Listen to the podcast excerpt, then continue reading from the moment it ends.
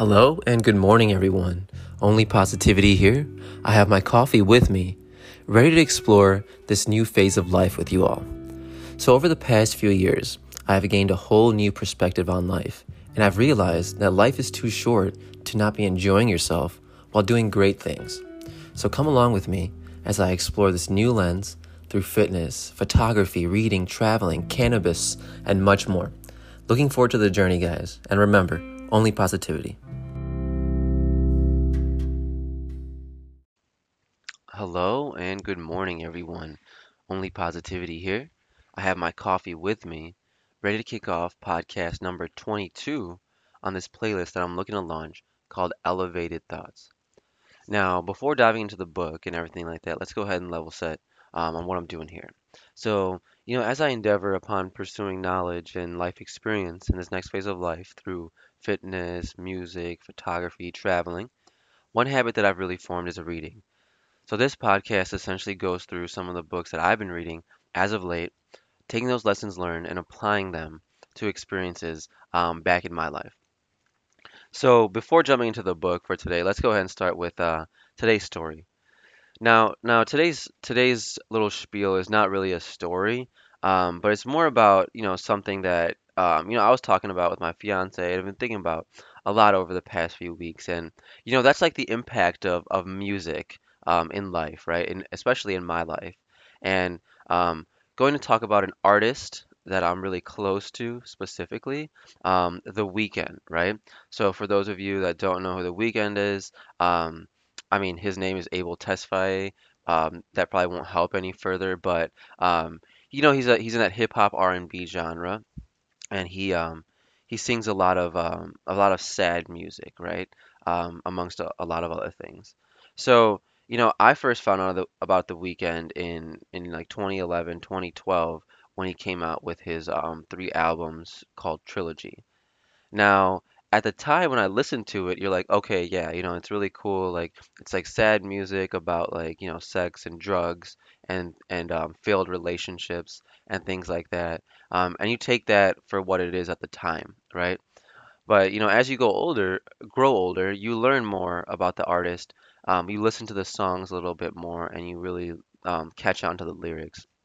Now, you know, when I when I was younger, I wasn't really the the most expressive guy, or I didn't really know how to channel my energy or emotions the right way. Um, my emotional maturity and emotional intelligence wasn't where it is today, right? So, you know, um, as I as I would uh, listen to this music and you know go through life, go through you know relationships or breakups or tough times with my family, um, you know a lot of things would happen that would, and I felt like I maybe didn't have anyone to talk to, right? So um, as I became closer to the Weeknd's albums, um, I realized that that was kind of my outlet, right? You know, you would you would listen to a lot of his lyrics that were deeper, and he doesn't put a lot of structure or specifics to his um, lyrics. So you can kind of almost apply it to your life, right? Because it's a little vague. Um, and, you know, at times when, you know, I was going through things, I was, I was experiencing sadness, I was in lulls, um, I would listen to The Weeknd and um, he wouldn't pull me out of it, right? But he'd make me okay with being there, right? There's beauty behind the madness. There's beauty in sadness, right? You feel those feelings. Um, and he was so he, he was able to so eloquently put some of these experiences that we all go through with breakups and whatnot, you know, specifically like, you know, people falling out of love, right? You know, if you're fortunate, if you go through a breakup and, you know, it's just a clean break, um, then that that's that's easy in a way, right? It's tough, but it's easier, right? But a lot of times people make it messy, you know. Um, you you miss that person, you miss their warmth, you miss their presence, um, and then it becomes foggy and muddy. Um, you end up hurting each other more, um, and things like that, you know. And people falling out of love, right? Um, the Weeknd uses a lyric that says, you know, they all feel the same, um, adjust to the pain, like tears in the rain. You know, like it's it's a little bit deeper, but it resonates, right? Um, he says things like expectations can kill a simple man, um, which I believe is very true, right? Especially in relationships, expectations can kill relationships. So not really a lighthearted story for you guys today, but um, to be honest, you know, music get, can get you out of a lot of things. You know, I'm really able to zone into a song um, and you know escape reality for a little bit. Um, and I think that's the power of music, right? It can take you somewhere else. So, you know, enough on that, enough on the on the dark stuff this morning. But um, let's go back to the book for today. So, um, today we're going to be going through um, part two uh, of the crime book by Big Ideas Simply Explained. So, you know, we're going to go through a couple of parts on this because there's different types of criminals and they break that out in the book. Um, you know, there's bandits, robbers, arsonists, like we talked about in the last podcast, um, white collar crimes, organized crimes, kidnapping, murder, serial killers, right? There's a lot of different types of crime. And, you know, one interesting thing that this book um, gave me a new perspective on was that, you know, crime um, can be a reaction to economics, political policy, um, and economic circumstances, right? Um, you know, what's what's right or ethical is not always law, right? They don't coincide together. Um, and people can react to oppression or poverty um, and radicalize, right? So crime is always um, a a product of the environment. And then, you know, as societies have become more civilized over time and population increases, the police forces had to catch up too, right? So coming to today's topic, uh, today's topic, we're going to talk about con artists, okay?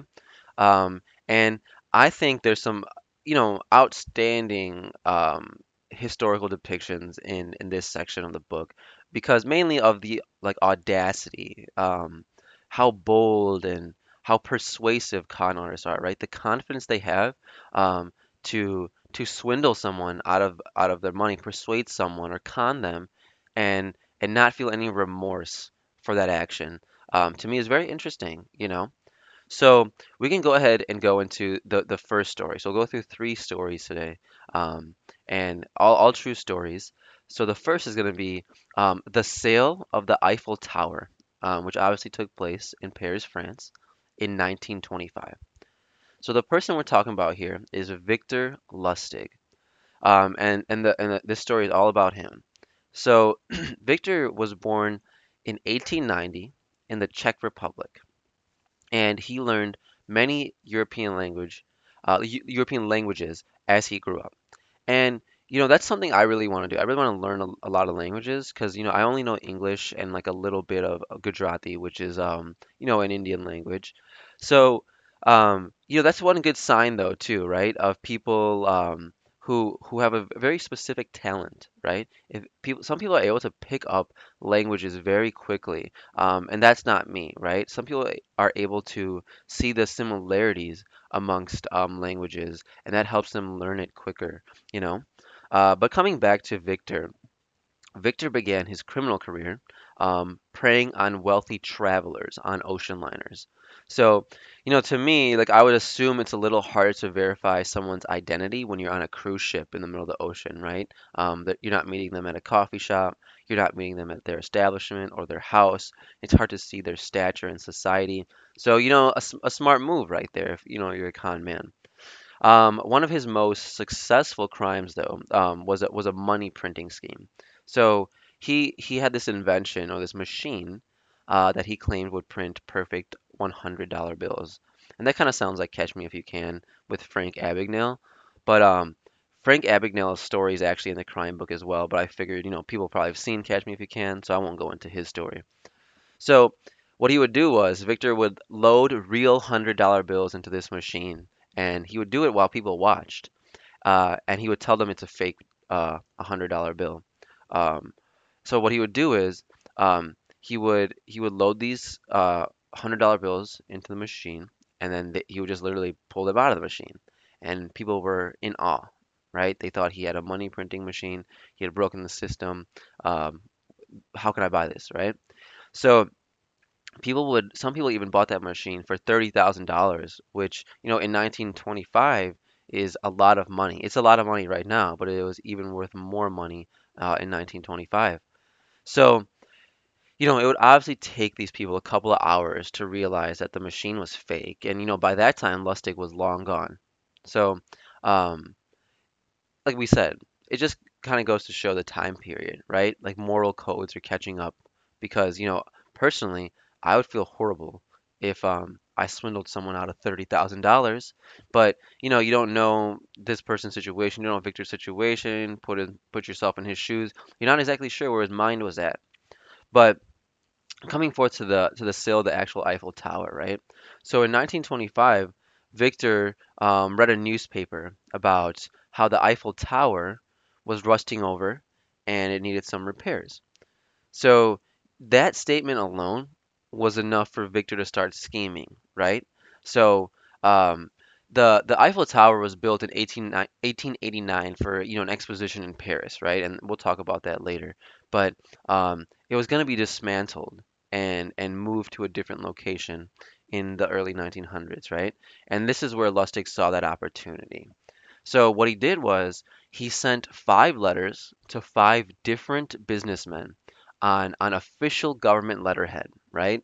Um, right, the extent that this guy went to to like us like to um, illustrate legitimacy, right? So in that letter, he claimed to be um, the Deputy Director General of the Ministry of Posts and Telegraphs, which, by the way, is a long ass title to have, right? Like, if I had to explain that to someone, I would abbreviate it. But anyway, what I, can you think of something else besides, you know, a 10, 10 worded title? But anyway, so the the letter that he would send out invited these businessmen to like a fancy hotel where they were going to discuss that opportunity. So all five men showed up, and Lustig, you know, dressed up in a nice suit, um, was ready to play the part. So, you know, one thing that I'll say, and a theme throughout um, these con artists, is that you cannot knock their due diligence, right? Um, he must have been really practiced, right? He must have practiced the situation, been confident about it, um, and able to read body language, pick up on little cues, right? So when someone's coming like that, they're kind of like a wolf among sheep, right? But in any case, so when they met, Lustig told the men that the government had planned to sell the Eiffel Tower for scrap metal, um, and he would take bids for the right to demolish the tower. So, you know, that's a really far-fetched plan. I cannot believe that he thought this would work. You know, I I I didn't know there was a market, like a big market like that for scrap metal. I mean, I kind of know there was, but um, people willing to pay, you know, large sums of money for scrap metal. Um, but anyway, um, so he, he would stroke their egos, right? So Lustig told the men that they had been chosen because of their honest reputations, right? He's buttering them up there.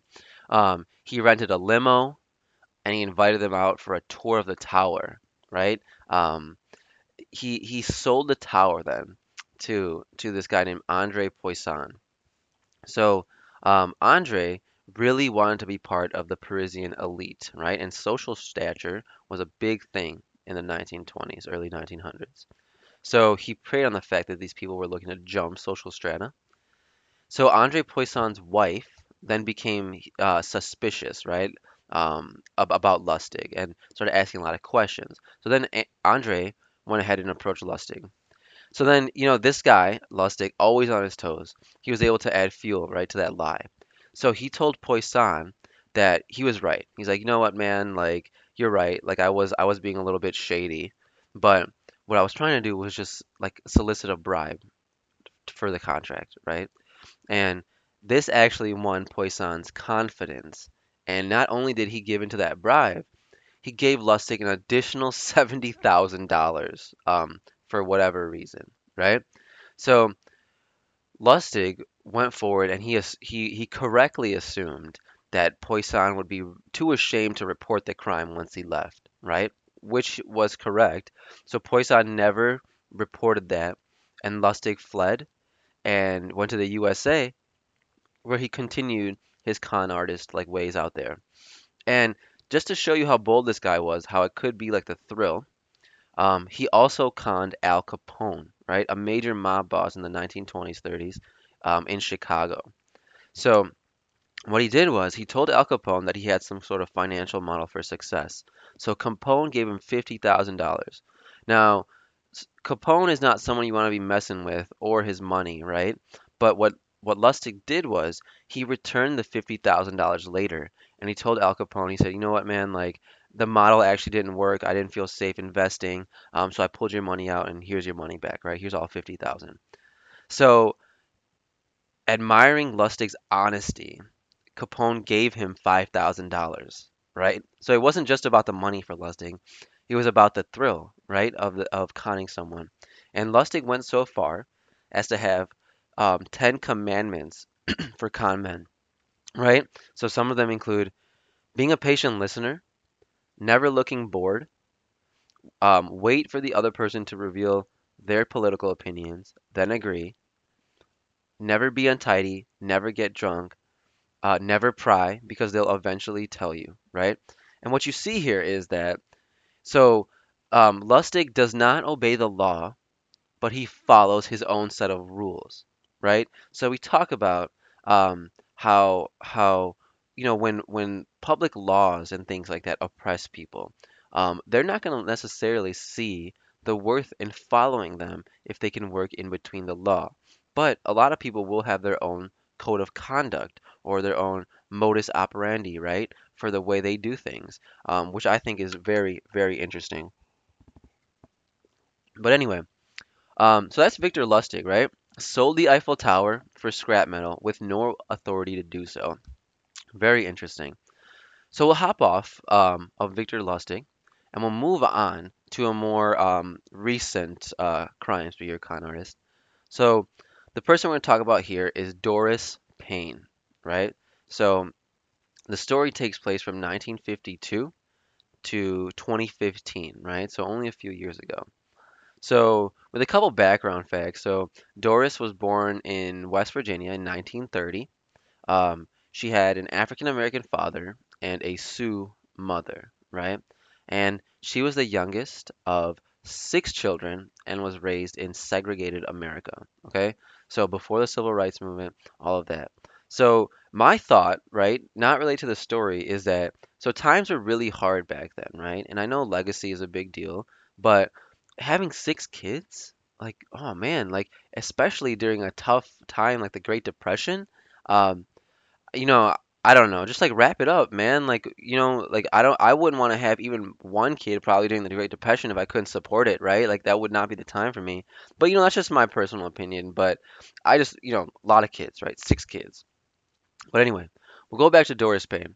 So Doris Payne wanted to be a ballerina um, and she ultimately turned out to be an international jewel thief. So, um, at age 13, she felt slighted by a white store owner, um, and she, but she was in a, a, not a pawn shop, but like more of a jewelry store, right? She felt slighted by a white store owner, and she was trying on a wristwatch.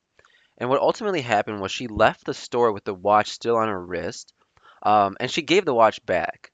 But at that point, she realized that she could get away with things like this.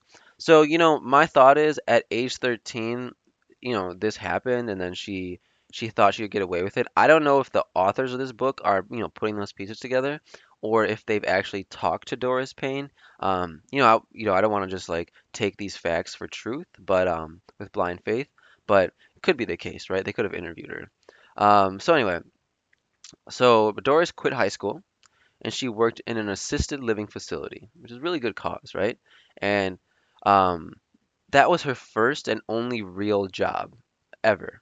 So, um, you know, school's not for everyone. I get it. I totally get it. Um, and it seems like, you know, she had good intentions for working in an assisted living facility. Um, but shortly afterwards, she became a single mother and had two kids. So um, my thought again is you would think, you know, seeing her parents growing up with a tough life of six kids, um, she wouldn't just jump into having kids at a young age just to support herself, right? Because um, when you have kids and you're in a, you know, in a in a situation where um, you're not very affluent, um, you don't have all the income coming in to support them, you're gonna find ways to support them, right? Um, and that's exactly what she did. So she realized she could support her family through through stealing from high-end jewelry stores, right? She didn't have to get a nine to five or develop an income stream. Um, she was able to make ends meet by stealing. And you know, you know, you don't want to blame her, right? Like life can be tough in America, right? There's there is that American dream um, that that people feel like they can attain when they come to this country, but um, not necessarily the case. So life can be tough, and you have to make ends meet. So um, coming up, she realized she could utilize her charm and a lot of her sleight of hand tricks uh, to to try on a lot of expensive items from jewelry stores um, and distract store clerks. So what she would do is she would ask to wear, let's say, for example, a bunch of rings, and she would move them from finger to finger, and she would ask questions about them, you know, the cut and the clarity, and the clerks would eventually lose track. Um, but you know, you know now I feel like personally in the present day, jewelry stores might have caught up because you know when I was uh, ring shopping with my fiance, they were very very um, methodical. Like it was only showing one ring at a time, maybe two. There's always someone directly watching us. Um, when we're done with one, they they tell us to wait a minute. They put it back. So it seems like they're catching on to that. Um, so coming back to um, Doris, so Doris had ultimately perf- perfected her routine, right? She would dress nicely, um, she would speak in a refined manner. Um, so we talk about the homework and due diligence, right? With with Victor Lustig and Doris Payne with con artists. Um, it would be really hard for a store clerk to protect themselves from a crime like this, right? Because people are directly coming after you, right? When there's some opportunist that, you know, if they walk by, they see, you know, a door open or someone not, you know, minding something in a store, they can just snatch it really quickly. But, you know, this this lady and Victor Lustig, they had a plan, right? And that's hard to defend against. And, you know, going off of that, um, the book says like her greatest asset was her ability to charm and captivate her audience with um with great stories. Okay, so this would like relax people, get them to joke with them, um, and become more friendly, right? Like a store owner who who's um persuaded into being relaxed, you know, they probably think, oh, you know, this lady's gonna buy some stuff for me, I'm gonna have a good day, and also she's being cool, so why not? You know, let's have a good time. So coming back to the transgression of events, so once Doris would leave the store, she would sell her items to a fence, um, which is essentially someone who buys stolen goods and then they'll sell them. And I know that um, not because I looked it up, but because um, of Red Dead Redemption, right? So in Red Dead Redemption, when you have like um, you know pelts and stuff that you have to sell, this is a video game like story here, so don't mind me. But those who've played Red, Red Dead Redemption will know you you can sell like items that you pick up from people and stuff like that um, and to a fence and he'll give you money for it um, and then you can buy goods and stuff with it. So anyway being nerdy um, so anyway uh, coming back to doris so she used over 20 different aliases and um, nine different passports to really travel the world robbing jewelry stores and you know, just the logistics of setting up all those different identities would really kill me. You know, like just the extent you'd have to go to through um, to to cover your identity, right? Goes to show the commitment. Maybe maybe it wasn't just all about the money. Maybe this was a fun lifestyle for her, right? So coming back to her biggest theft. So she stole a $500,000 diamond from Cartier in Monaco. So bougie all around, right? $500,000 diamond from Cartier, an expensive store in Monaco, a very bougie location, right? So this lady had um, had a lot of audacity, um, a lot of confidence, which you know can admire in some respect. So um, she wasn't always successful, right? She was she would sometimes get caught, and she would serve um, a string of jail sentences. Um, she stole a um, diamond that, that was sixty thousand dollars in 1998 from Colorado, um, from a store in Colorado. Um, so like you know she didn't always escape, even though she was good at it. And you would think after you got caught a couple of times you would stop, right? But no, she's chronic, right? She was arrested at age 83 in 2013 for um, insurance fraud, right? For receiving a payout, $25,000 um, for an illegitimate claim. She was then again arrested in 2015. So at that time she was 85, right? So kind of showing no signs of slowing. Um, but like, you know, talk about psychology for a little bit, right? It's it's not always about the fact that that Payne grew up in poverty and wanted to do better, right? Um, like I said, she seemed to have some kind of thrill associated with the steal, the thrill of getting away with it, that adrenaline rush. Um, and in the book, the only regret Payne seems to have expressed um, are regrets of being caught, right? She's not worried about stealing. She doesn't seem sorry about that. That's just what the book says. We don't know for sure. But um, yeah, a very interesting story about how um, trying times can really um, bring the best or the worst out of people, right? Um, and even though Doris Payne broke the law, you know, if she put those skills, um, let's say, like, let's say she became like an FBI investigator, she'd probably be a really good one because of the skills that she developed, um, perfecting her craft over 50, 60 years, you know? So, you know, that was Doris Payne, right? Talk about a jewel thief there. And then that'll bring us to our last story for today, um, which is an interesting one. And, you know, everyone knows about it, excuse me, but it's the escape from Alcatraz. So that took place on June 11th, 1962 in San Francisco. So, you know, I think this is this is extremely um, interesting and intriguing story, right? Really goes to show um, what the human mind and the human body can endure um, when put under stressful conditions and things like that. So, a couple background facts. So, Alcatraz was a maximum security prison. Um, it was regarded as escape proof.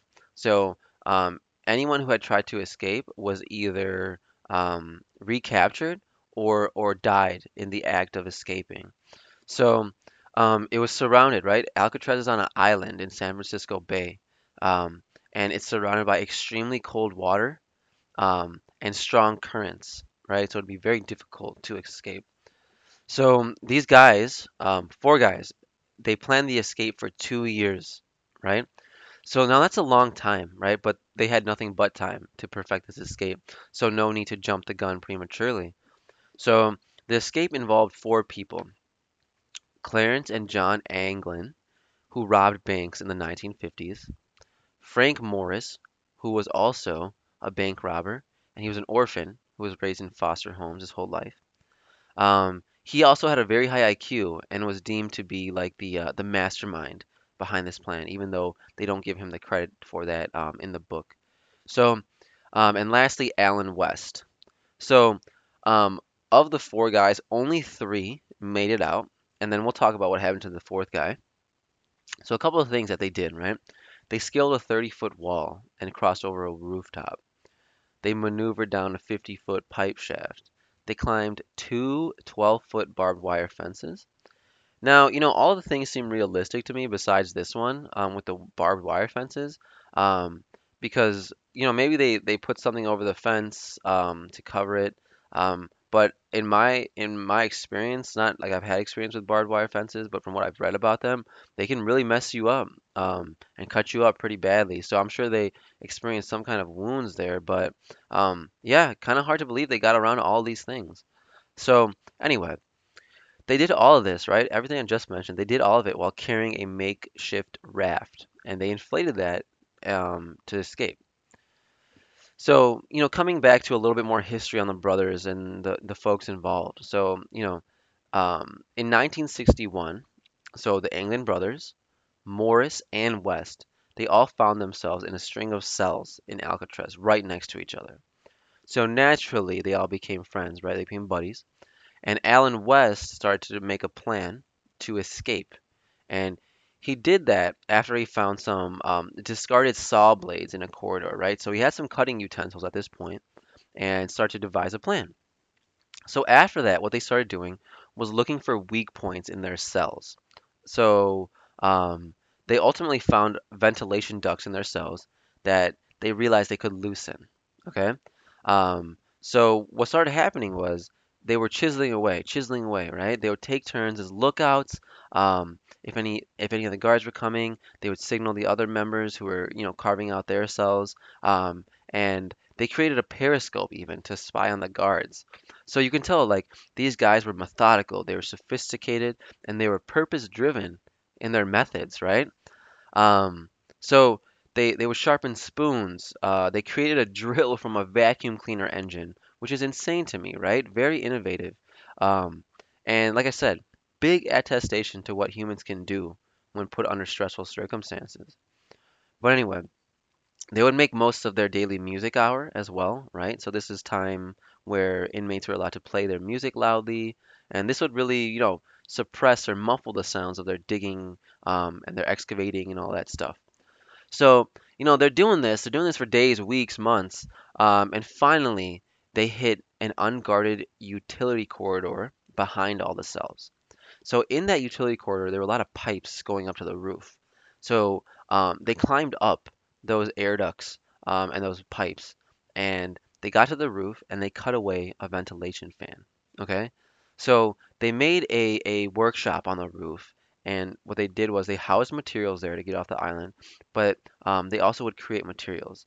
So one thing they did, they needed waterproof like life vests or something like that, and so they would sew them together and they would put them up against the hot pipes, um, and really like m- like weld them together, right? Um, catalyze them so it was waterproof. Um, they they were also creating um, dummy heads out of like cement powder mixture um, to appear like they were sleeping when they were like up there working on the roof, right? So they would paint it with flesh colored paint. Um, they would stick hair to it from the barber shop in the jail. Um, so, you know, these guys were really, really innovative. You know, it kind of is interesting. Like, where do inmates get cement mix? I could see them getting paint, I guess, um, and the hair, but I don't know where they would get cement mix. Um, but anyway, so you know on their rooftop workshop that they had they they would create a lot of things out of out of stolen objects so they would create rubber raincoats um, they would they created a wooden paddle they created a raft even and they stole an accordion from another inmate to inflate the raft so you know um, just just like i said very innovative um, and and they seem to to have a knack for this even so let's let's flash forward to the nights they're ready to escape, right? So June 11th, 1962.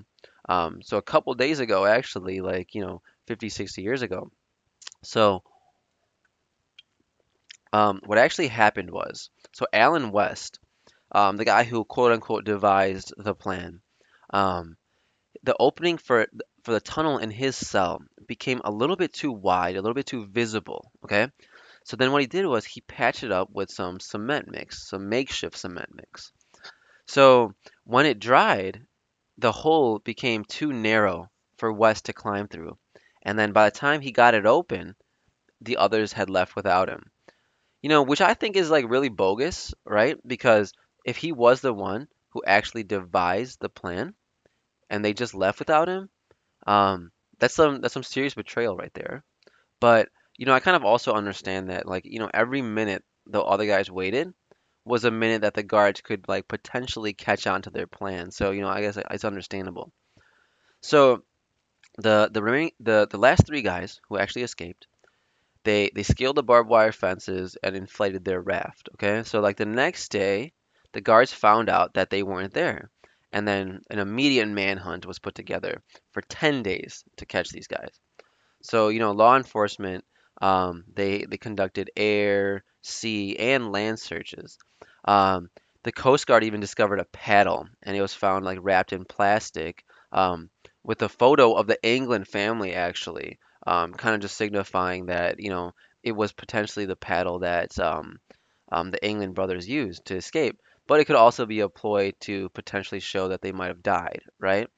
So they also found remnants of this raft, right? That they that they the supposed raft that the guys made. Um, they they never actually found any human remains. So um, law enforcement just concluded that you know the cold water and strong currents were were would have made it very unlikely that anyone would have made it to shore. So you know, flash forward to 17 years later, 1979. The the investigation was closed, um, and they handed it over to the U.S. Marshals, right? So the FBI handed it over to the U.S. Marshals. Um, so you know, personally, like if you ask me, like I think that they did make it, right? I think they made it. Um, and they used the fact that, you know, um, law enforcement was like, oh, the water was too cold, the currents were too strong. They used that to their advantage and they laid low, right? That's just my opinion. I don't know that, you know, but um, they never found any bodies. But it, granted, it is the ocean, so um, I don't know how much they could look or how long they could look for them. So, um, talking about some recurring themes, right? What what do all three of the stories we talked about today have in common? One, you know, con artists have the power of persuasion. Um, Some other common traits, you know, um, psychopathy, right? Um, psychopathic tendencies, narcissism, and then like Machiavellianism, right? Just just the lack of moral code, right? The lack of ability to feel remorse for hurting someone um, through being cunning or sneaky, right? No feelings of guilt. So, you know, in all these in all these stories, potentially, especially the first two, you would think that you know making money is their goal, right? You think, you know, I just want to get some money, um, and then I'm good. But it's not, right? Because you see that they didn't stop after they made money. Um, part of it involved the uh, the adrenaline of pulling off a scam. Okay, so um, but additionally, you know, um, the type of criminal we have here is not a violent one, right? Um, nobody killed anyone here um, in terms of con artists. So um, police officers and law enforcement is usually more concerned with catching violent criminals, so they don't attribute as much attention um, around that time to con artists, right? They're not seen as um, as high of a threat. So, you know, those are the three stories I had for you guys today. I know the material is a little bit more dense, but you know, I'm a big history buff, um, and especially this being history of crime, um, very interesting. Um, so, you know, feel free to leave me any comments on how, you know, I can make this more interesting for you guys. But um, like I said, I love history. So, like I said, feel free to leave me any comments. I hope you guys are enjoying. And remember, only positivity. Thanks, guys.